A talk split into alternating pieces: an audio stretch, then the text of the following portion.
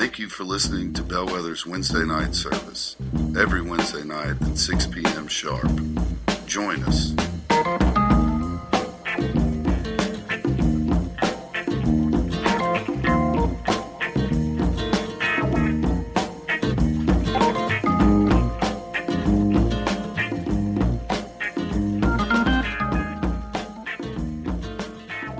If you are, uh, if you're, if you're with us, maybe for the first time, just share how we see and structure our Wednesday nights. We look at Wednesday nights as a time where, first, we can connect to one another and to God's Word, uh, but also, you know, we believe in God's Word and its power, and so we do it a little different than Sundays. That we want to intentionally look more uh, not just in a deeper way, but uh, uh, more Scripture, uh, really trying to clarify what Scripture is saying. I said Sunday that my wife and I, over our time of ministry at Bellwether, probably nine out of ten folks have come up to us over the years said, I just I want to know, I want to understand the Bible more. So the focus of this Wednesday night is really to do that, to understand the Bible more. And I would, I would argue, and, and many probably would argue with me, that the chapter that we're going over tonight, Romans 8. Some people would say this is the most uh, important uh, chapter in all the Bible. Now, people can debate that because God's Word is uh, it's all truth, it's all breathed by God. But I would have to say Romans 8 is pretty big stuff for your salvation, but also your walk in Christ. And wherever you are in your life, as in like work or marriage or uh, challenges, this chapter really can speak to you. Before we get into it, though, I want to ask a question for y'all to think about. It's, a, it's some words that we throw as Christians a lot, and that is being saved. I think all of us have heard that, you know, that I'm saved, or we want him to be saved, or her to be saved. And I just want y'all to think what is being saved? First thing that comes to my mind is uh, receiving uh, Jesus in your heart. Uh, we've probably heard that at churches. You've heard that here. Another way you could put it is trusting in what Jesus has done for us. But I really, the theme tonight is that, like, really, what is being saved? Fleshing that out. So if, if we consider ourselves saved, if we have a place in heaven, what does that, what does that look like? Is it just heaven? It, it's supposed to be more, but it's heaven too. What's being saved? And as we look at this, it might, the Spirit, the Holy Spirit might convict us, might not, but it might, that we're not truly saved. I'm not saying that on y'all because that can be a dangerous thing to say, especially in the Bible. You know, you, you might not be saved. You know, it didn't take, I don't want to phrase it like that, but I do want us to value salvation so much and true salvation, real salvation. Chris and I were talking earlier this afternoon. We do believe there's so many people that walk through these doors that don't know what being saved means. And it's like they, they get a shot and they think they're, they're done with, you know, they've been inoculated and, and they're all good. Uh, but there are lost people that come in here uh, every Sunday, and we want to be very clear what is salvation? What does it uh, look like? First off, salvation happens in the heart, and only God can see that. So, you know, folks would say, you know, am I saved? I would say, the only way I can know you're saved is by fruits of your life. What are fruits? Fruits are things that grow on trees. Are you fruitful? Do you see fruits of your salvation in your life? God only can see the heart. I can't see your heart. We can't see your heart.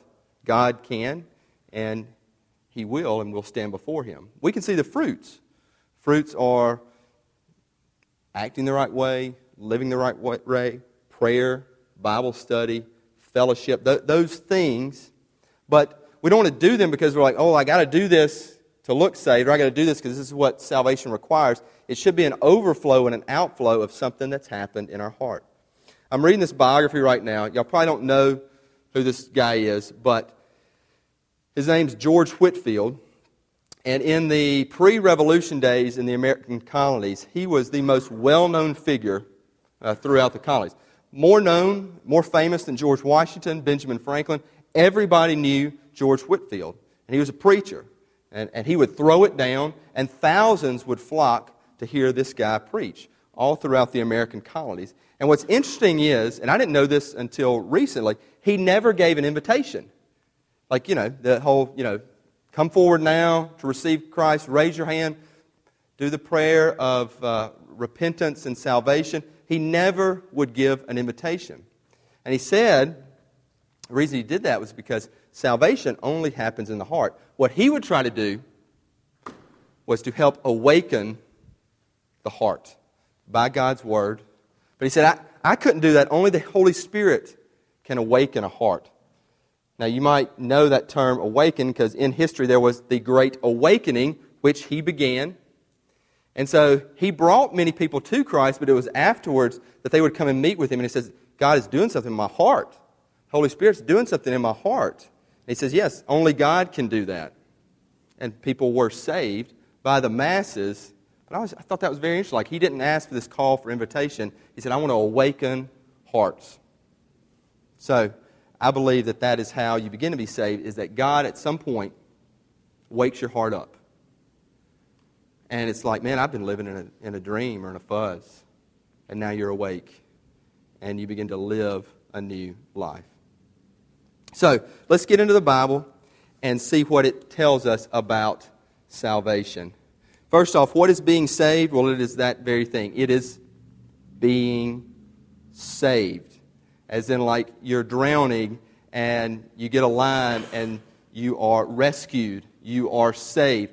To be saved, you have to be saved from something. What is it? This tells us. I said Romans 8, but I'm going to start a couple verses before in 721, and I'm going to read through chapter 8, verse 1. Read with me. Paul is writing to the church in Rome and he's trying to be very clear about what it means to be saved. He says, I find it to be a law that when I want to do right, evil lies close at hand. For I delight in the law of God in my inner being. But I see in my members another law waging war against the law of my mind and making me captive to the law of sin that dwells in my members.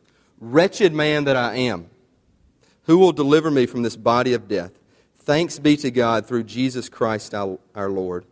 So then, I myself serve the law of God with my mind, but with my flesh I serve the law of sin.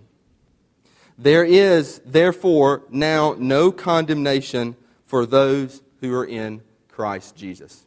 Let's stop right there. What is being saved? Being saved is being saved from something. What is that something we are saved from? One thing we're saved from is ourselves ourselves. I love and find it fascinating that here's Paul, I mean, Paul, and he says, Wretched man that I am. Wretched man that I am. He's like, Man, I'm, I'm a bad dude. I got bad stuff in me. And he says, There's still this conflict that, that I want to remain in grace in Christ, but my flesh, my body, what's in me, wants to be in sin and, and live there. He says, Wretched man, I always want to go this way. Then he says, Thanks be to God, who in Jesus Christ, he will deliver me. And then it says, There is therefore now no condemnation. What else are we saved for? This is hard stuff, and we're going to get into the hard stuff. We are saved, very contrary to secular world, to a worldview, we're saved from condemnation. Okay? Here's what I mean. Like, if we don't have Jesus, we're already condemned by God. We would stand before God, and this, this sounds harsh. I don't, I don't like to go here, but it's, that's my sin too. We stand condemned, we stand guilty. What I mean by this is we were in a, a Bible study this morning, and we were going through John 3 17. John 3 16 is the famous verse, but John 3 17 says, Jesus did not come into the world to condemn the world, but to save it. And we talked about that a lot because often we're seen, Christians, the church, as condemning people. I'm not trying to do that, and I don't think true Christians try to do that. We're like, well, I, you know, I've got Jesus and you don't, so you know, you're condemned. And we, we're seen as condemning. And that verse is very clear in that Jesus didn't come to condemn anyone, but to save people meaning the people were already condemned. We're already condemned. Jesus came to bring us out of the condemnation, bring us out of standing before God and saying, you know, you're guilty of the sin, of what Paul says, the wretched man that I am. And if you get nothing else tonight, um, this is a crucial starting point that we're saved from ourselves, we're saved from a condemnation that we are, it's called original sin, it's called inherent sin, it's called being guilty. That's, that's how we're, we're born, how we come into this world. But Jesus came to save us. And so being saved is receiving Him, believing in Him, trusting in Him. And so now we will we'll never be condemned before God, and we're saved from ourselves. The sin's still there. We're going to talk about that in a minute, but we have salvation. Now then, let's get into what it like looks like if you are saved. I talked about the fruits. What do these fruits look like? The fruits of salvation, the fruits of being saved. And if, if we claim ourselves as being saved, I believe we should have these fruits or at least be moving towards these fruits. The first one would be a new mindset. You know what a mindset is? It's like a way of thinking. It's, you know, you set your mind on something, you, you set your mind on a goal, you move to it. You set your mind on, hey, I, wanna, I want this life, and, maybe we have these visions for a life, and then life uh, thwarts that vision. Uh, that's happened to me. I'm sure it's happened to all of us. But what's our mindset? And to be saved is a new mindset, and it's a really a new way of thinking. Paul writes about this, Romans 8 5, and I'm going to read verse 5 through 8. Look at this.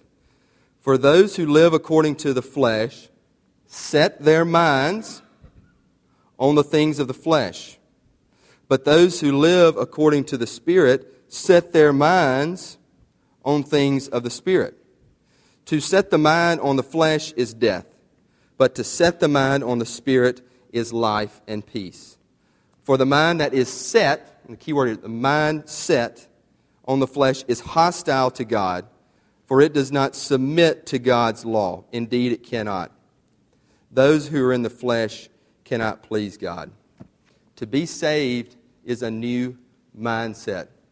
Uh, Chris and I, we had like a 20 minute conversation. It was great. We hit on a lot of this. And we were talking about this very thing that if you're saved, your mind starts working differently, that you don't want to do some of the things that you used to want to do. And look, we were specifically talking about partying, and that's always like, you know, the, the classic common sin. But we're talking about people we knew that, you know, are throwing down the Christian, you know, name and gauntlet and then live in a different way. And Paul says it clearly right here. He says, you know, if you're saved, if the Spirit's in you, your mind is set on different things. Now, Paul said, Wretched man that I am, there's still sin, but you start setting your mind on different things. You say, No, I don't, I don't want to do that anymore. And you pray, Hey, God, take this away from me so that my desire would not to be, to use the client, to not drink as much. Or Big Joe here is trying to quit coffee. I love coffee, so I, am praying for you, Joe. But you know, I don't want to drink as much coffee, so I'm going to set my mind that's, you know, I don't know, caffeine. But anyway, I don't want to go out and throw down and party, so I'm setting my mind on things of the Spirit. It's a different mindset. And if you don't have that mindset, then maybe we need to question well, I don't have that mindset. You know, have I, did it, did it, did it really take? Or did I just do something to, to do it? I mean, is my mind being set? And look, we can move forward and we can fall back. But I do believe if, if the Spirit's in us, we begin to set our minds on things not of the flesh, but of the Spirit. Being saved is a new mindset. Also, being saved is a new spirit, a new, and that is the Holy Spirit. That is what we just sang about. Let's pick up and read uh, verse 9, and I'm going to read verse 9 through, actually, going to read verse 9 through 17. It's a new spirit, the Holy Spirit. You, however, are not in the flesh, but in the Spirit, if in fact the Spirit of God dwells in you. Anyone who does not have the Spirit of Christ does not belong to him. But if Christ is in you, although the body is dead because of sin, the Spirit is life because of righteousness. If the spirit of him who raised Jesus from the dead dwells in you, he who raised Christ Jesus from the dead will also give life to your mortal bodies through his spirit who dwells in you. So then, brothers, we are debtors, not to the flesh, to live according to the flesh. For if you live according to the flesh, you will die. But if by the Spirit, look at this, you put to death the deeds of the body, you will live. For all who are led by the Spirit of God are sons of God. For you did not receive the spirit of slavery to fall back into fear, but you have received the spirit of adoption as sons, by whom we cry, Abba, Father. The Spirit Himself bears witness with our spirit that we are children of God. And if children, then heirs, heirs of God, and fellow heirs with Christ, provided we suffer with Him in order that we may also be glorified with him. A new spirit. Uh, when you are saved, when you have salvation, there is a new spirit in you. Now, a lot of y'all have probably heard those things, but let's break it down. Let's, let's, what does this look like? What does this mean? First off, it's the Holy Spirit. The Holy Spirit will live, will reside, will dwell in you. Holy Spirit's part of the Trinity. It was the Trinity who created everything we see, who was there at the beginning. So, the Holy Spirit, who's there at the beginning of all creation, lives and dwells within you. The Holy Spirit, who ministered to Jesus when he was uh, in the wilderness, can minister to you. The Holy Spirit, who breathed life into the church as it was first started, can breathe life into you tonight. The Holy Spirit. Holy Spirit who raised Christ Jesus from the dead, it says. Verse 11 will give life to your mortal bodies through his Spirit who dwells in you. The Holy Spirit who did that can also help you. I love this verse. And this again ties into what Chris and I were talking about. Verse 13 By the Spirit, you put to death the deeds of the body, you will live. So, those, those sins, those bad things that we want to maybe try to get away from. We should. If we just rely on our own effort, like, I, you know, I'm going to, you know, I'm, I'm going to quit blankety blank, or I'm, I'm not going to go there, or I'm not going to take that call at 11 from that guy that I should take the call. If we just try by our human effort, we will fail. Uh, you know, it may not be today or tomorrow, but if by the Spirit's power we put to death, he's very clear right there put to death that there are things in our life when we're saved that we need to put to death. And we can't do it on our own, but by the power of the Holy Spirit, uh, we can. We can. And so, for all of us, I'm preaching to myself here. I mean, there are probably there are things that we need to put to death. And I, I plead with myself, plead with all of us. Don't just rely on our own power, rely on the Spirit. Believe that that Spirit is in us. When we're saved, the Holy Spirit is living in us. And we are God's children. It says you are adopted as sons, sons and daughters. We always say Heavenly Father and all that, but get this, this is, very clear. I mean, Jesus says this.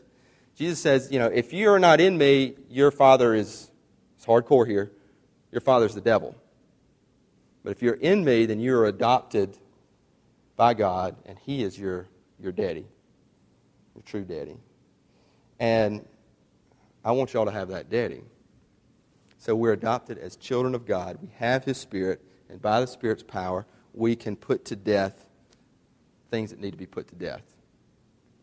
So it is a new mindset, it is a new spirit. And then one other verse, and I think this is powerful. It ties into something I was preaching on Sunday. Look at this, verse 16. The Spirit Himself bears witness with our spirit that we are children of God. So Paul is saying that we've got our own spirit, little s spirit.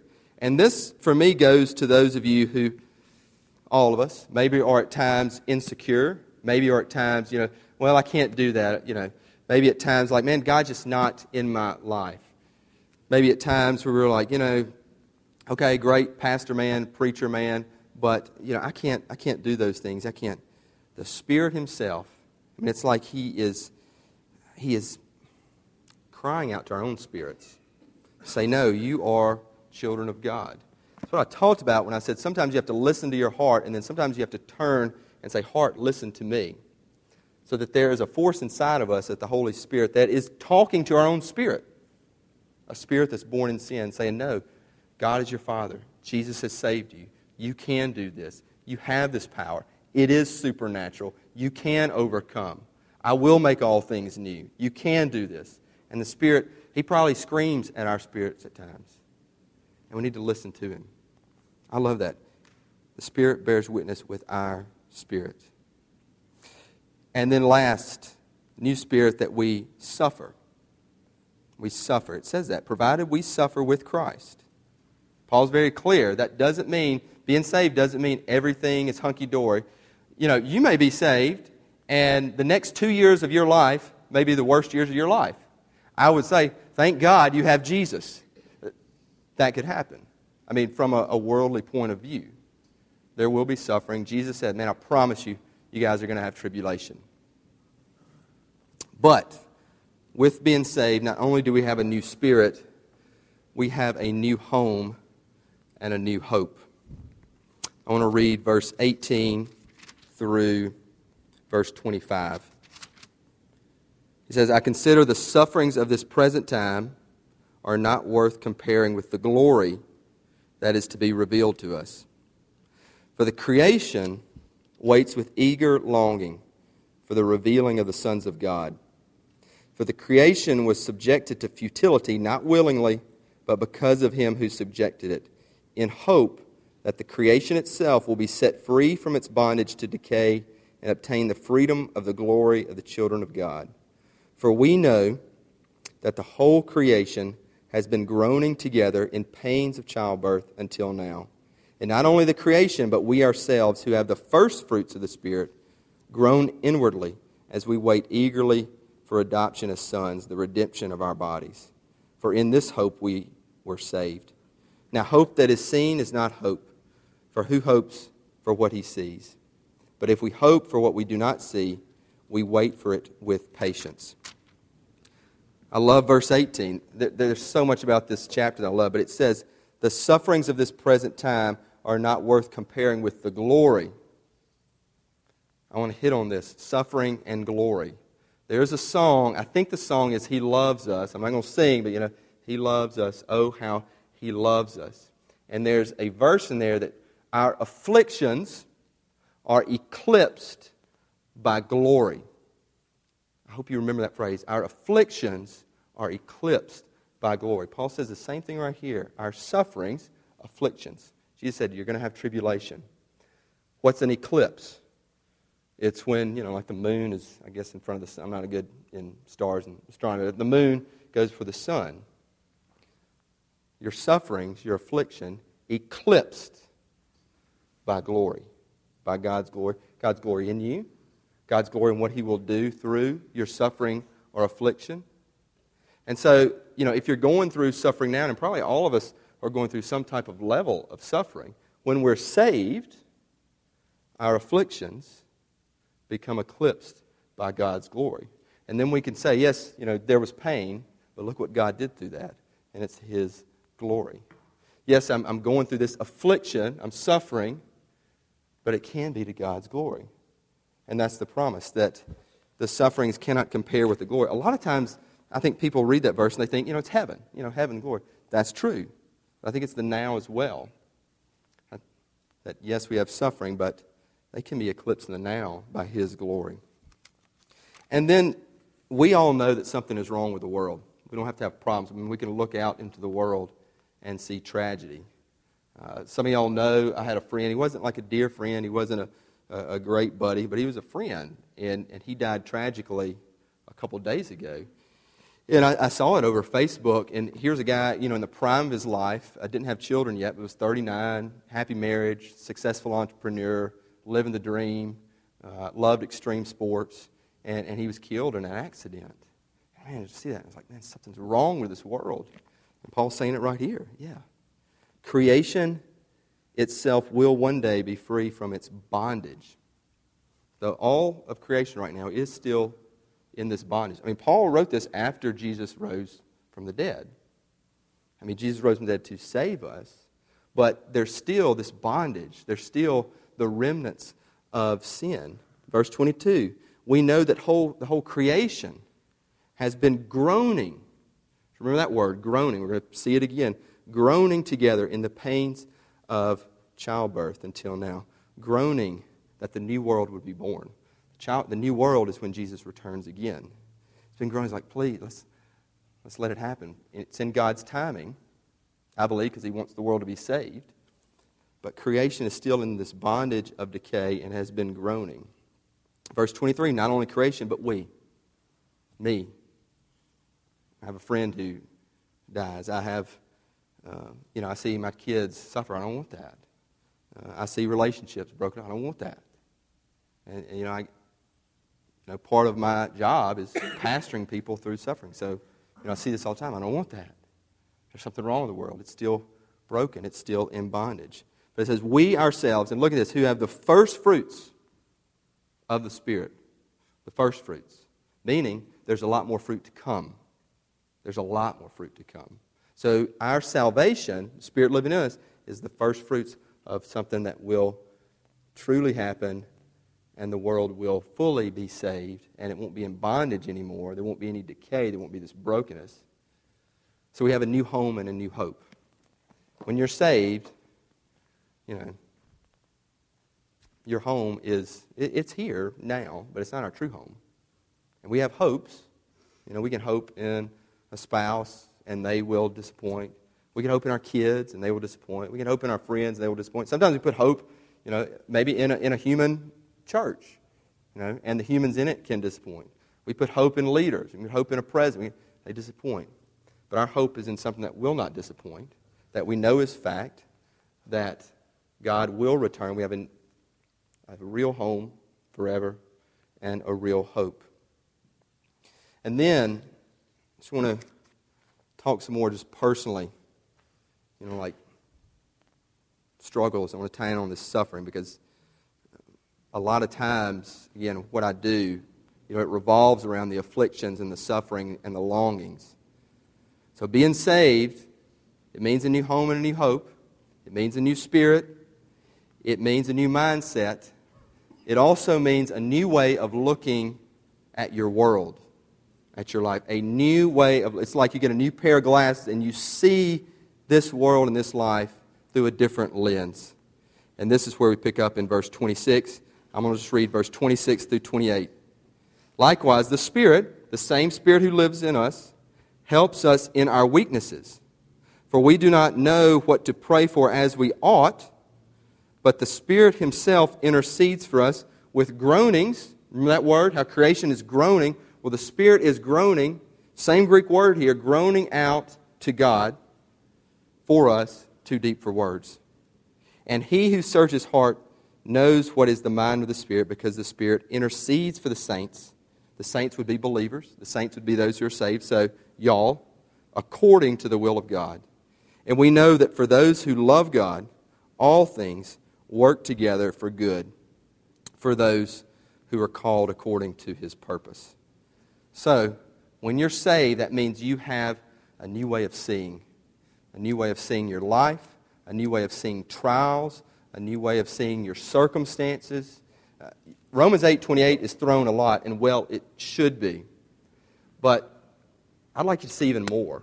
When you're saved, you see, you know, the Spirit, I have this supernatural power that when I can't pray, or I don't know how to pray, I don't know what to pray for, it's praying to God. It's groaning out to God on my behalf. You have that. Now, that's powerful. That is life changing when we get that. And so many Christians don't.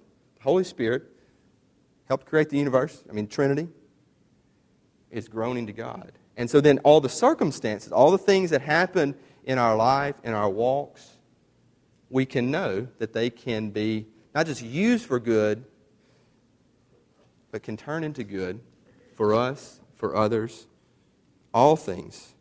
All things. Not some things, not a few things.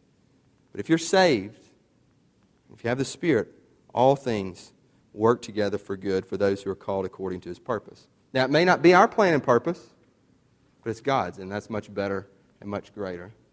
So I would, I would pray uh, for myself, for us, that being saved, we would say, you know, I have a new way of seeing the world. That we literally and know, even though we can't see this, that the Holy Spirit is groaning out on our behalf to our Heavenly Father when we need Him. And that everything that we go through, we trust, not just that we have a place in heaven, we trust can be worked out for good in the here and now. That's being saved. It's a new way of seeing. And if people get this, if y'all really got that, it would change the way you live. It would change the way you, you walk and how you look at your relationships, how you look at your dating life, how you look at your married life, the challenges we face. It's going to work out for good. And this supernatural power, the Holy Spirit, groaning out for us to God. It's a new way of seeing. A new way of seeing. Last thing, with that new way of seeing, it's a new confidence. It's a new confidence. Now, I don't mean confidence in the cocky sense, and that's all often where it can be, but I mean a serene confidence. I love that phrase a serene confidence. Walking in peace. You can walk in humility, yet with confidence. Live in Romans 8 28, but even more. Paul closes this chapter uh, with, with some powerful words for the life today, for the life to come. He says, verse 31 What then shall we say to these things? If God is for us, who can be against us? He who did not spare his own son, but gave him up for us all, how will he not also with him graciously give us all things? Who shall bring any charge against God's elect? It is God who justifies. Who is to condemn? Christ Jesus is the one who died. More than that, who was raised, who is at the right hand of God, who indeed is interceding for us. Who shall separate us from the love of Christ? Shall tribulation, or distress, or persecution, or famine, or nakedness, or danger, or sword? As it is written, For your sake we are being killed all the day long. We are regarded as sheep to be slaughtered. No, in all these things we are more than conquerors through him who loved us. For I am sure that neither death nor life, nor angels, nor rulers, nor things present, nor things to come, nor powers, nor height, nor depth, nor anything else in all creation will be able to separate us from the love of God in Christ Jesus our Lord. Just a few closing thoughts a new confidence. It is very easy to have confidence when everything's going our way. Uh, job's going good, get a raise, uh, get, uh, get a promotion, got the career track locked in. It's very easy to have confidence when uh, you know your children are doing great. You can be proud of them, brag on them. We love to do that.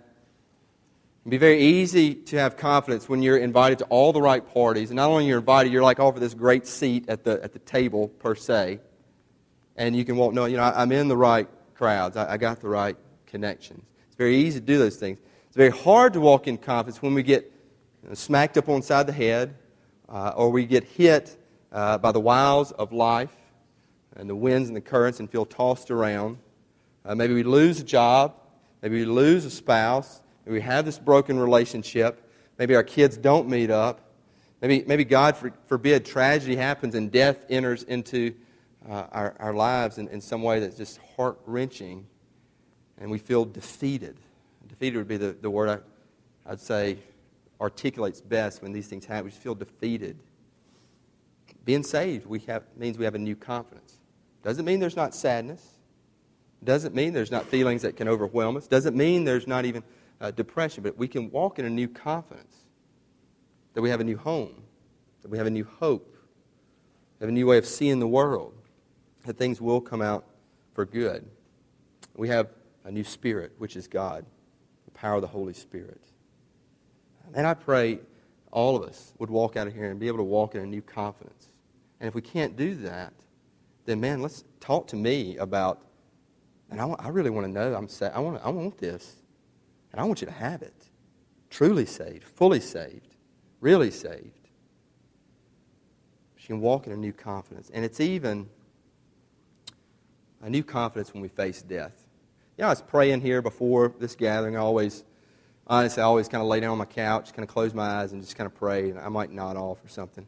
It's, Wednesday's a long day. But, you know, I was praying, and I've thought a lot, and I think we do this when someone we know and have spent time with uh, passes.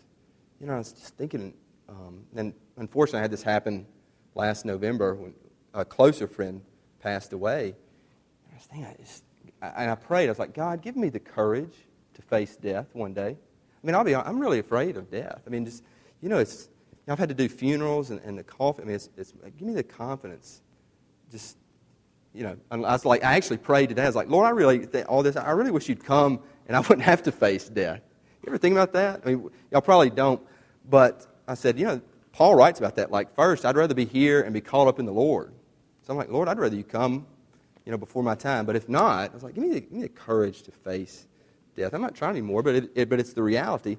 And we can have this new confidence that not only is it not the end, but our bodies will be uh, complete and renewed because the power of salvation, the power of the Spirit that raised Jesus will raise our bodies. And so that's hope. That's being saved, that we can walk in confidence. The afflictions, and then the greatest affliction we could face, which would be our own death, is not our death. It's just the beginning of, as C.S. Lewis called, the first chapter of a book that has no end and is more wonderful and marvelous than we can imagine. Praise God. We'll pray together. I'm going to close in prayer, and Chris is going to lead us in some music. And we invite y'all all to use this time. We, we like to have Wednesdays as an intentional time of prayer. It can be specific or general, you know, for something going on in your life. Uh, prayer for the world, prayer for this church, prayer for a relationship. We're going to offer the altars or pray at your seats. I, I would ask you to, to pray, God, show me if I am saved, if I've had that moment. I want this new confidence, new mindset, new way of seeing it. Give it to me. Let me, let me put to death things I need to put to death. And I would pray that if you don't, that the Holy Spirit would convict you and awaken your heart, that we could have a conversation, and then you could fully be saved. Let's pray together. Dear Lord, I thank you for uh, your word. Uh, it, it, it breathes life uh, into me, uh, into us. Thank you for your power, spirit filled power. I pray that all of us would feel that, and I pray we would walk in a new way uh, with confidence, uh, with a new hope in a new home, with a new spirit that is the Holy Spirit. Pray it for these people. And I pray if they don't have that, you would awaken their hearts. Awaken it tonight. In Jesus' name, amen.